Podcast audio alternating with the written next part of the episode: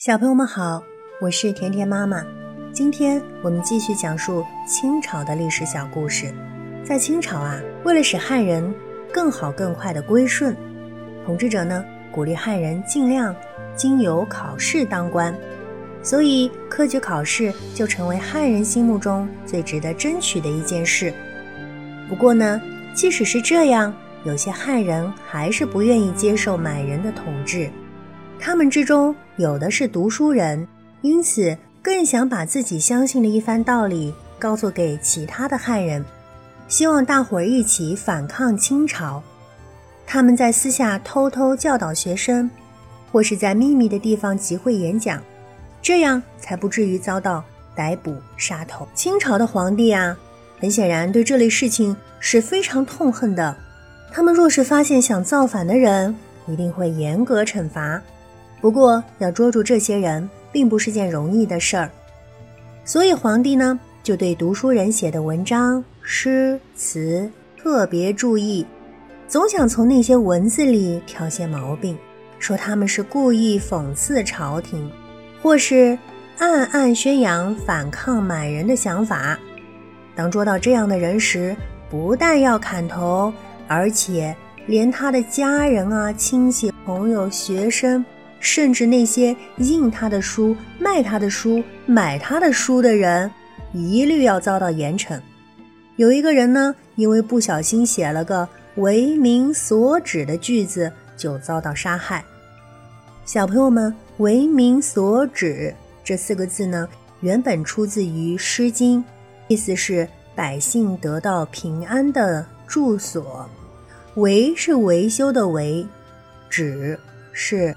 停止的止，这两个字呢，恰好是雍和正，一个去掉了点横，一个去掉了头上的一横，都是去掉了头的意思。所以呢，统治者就说为民所指，雍正无头，那真是大逆不道。还有一个叫做吕良流的读书人，已经死去了数十年。但雍正觉得他有反满的思想，便命人将他棺材打开，鞭打尸体，还把他的子女亲戚一律处决。在我们看来，他简直是鸡蛋里挑骨头。不过清朝的统治者却认为这样可以杀鸡儆猴，让其他的汉人不敢动歪念头。这种专门在文字上挑毛病。把人关进监狱的行为称为文字狱，还有比如清风不识字、何故乱翻书，被统治者解读为清朝政府没有文化。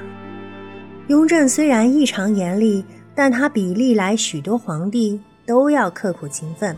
他对金银财宝、吃喝玩乐一点也不感兴趣，整天只是工作，早起晚睡。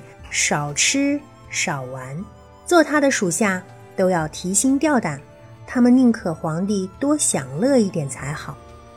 雍正还做了一件当时看起来并不起眼，但后来却影响深远的事，那就是他和他父亲的很不同。康熙皇帝很喜欢西方传教士，因为传教士能教给他许多有启发性的知识，而雍正呢，却很讨厌传教士。因为啊，有些传教士在康熙晚年时曾经帮助过别的皇子和他争夺皇位，而且他还发现，传教士竟然不经过他的同意就把中国划分为许多传教的区域，简直是目无王法。因此就下令把传教士赶出了中国。从此呢，西方那些神奇的小发明，这个“小”是加上引号的。因为当时西方正在进行工业革命，实际上科技发展呢速度是远远超出我们中国的，就不再源源不断的传进中国啦。雍正统治国家并不比父亲逊色，但他呢只做了十三年皇帝就死了，比起康熙皇帝做了六十一年的皇帝，足足少了四十八年呢。他似乎没有生什么重病，就突然的死去了。他的死亡和他继承皇位一样，都是一个谜。有人说他是被暗杀了，民间的传说是他是被吕留良的孙女一个叫吕四娘的女子给刺死的。他为吕家遭受文字狱的灾祸报了大仇。后来还有人把这段传说写成小说，读者都看得津津有味呢。好了，小朋友们，这就是今天的历史小故事。我是甜甜妈妈，我们明天再见。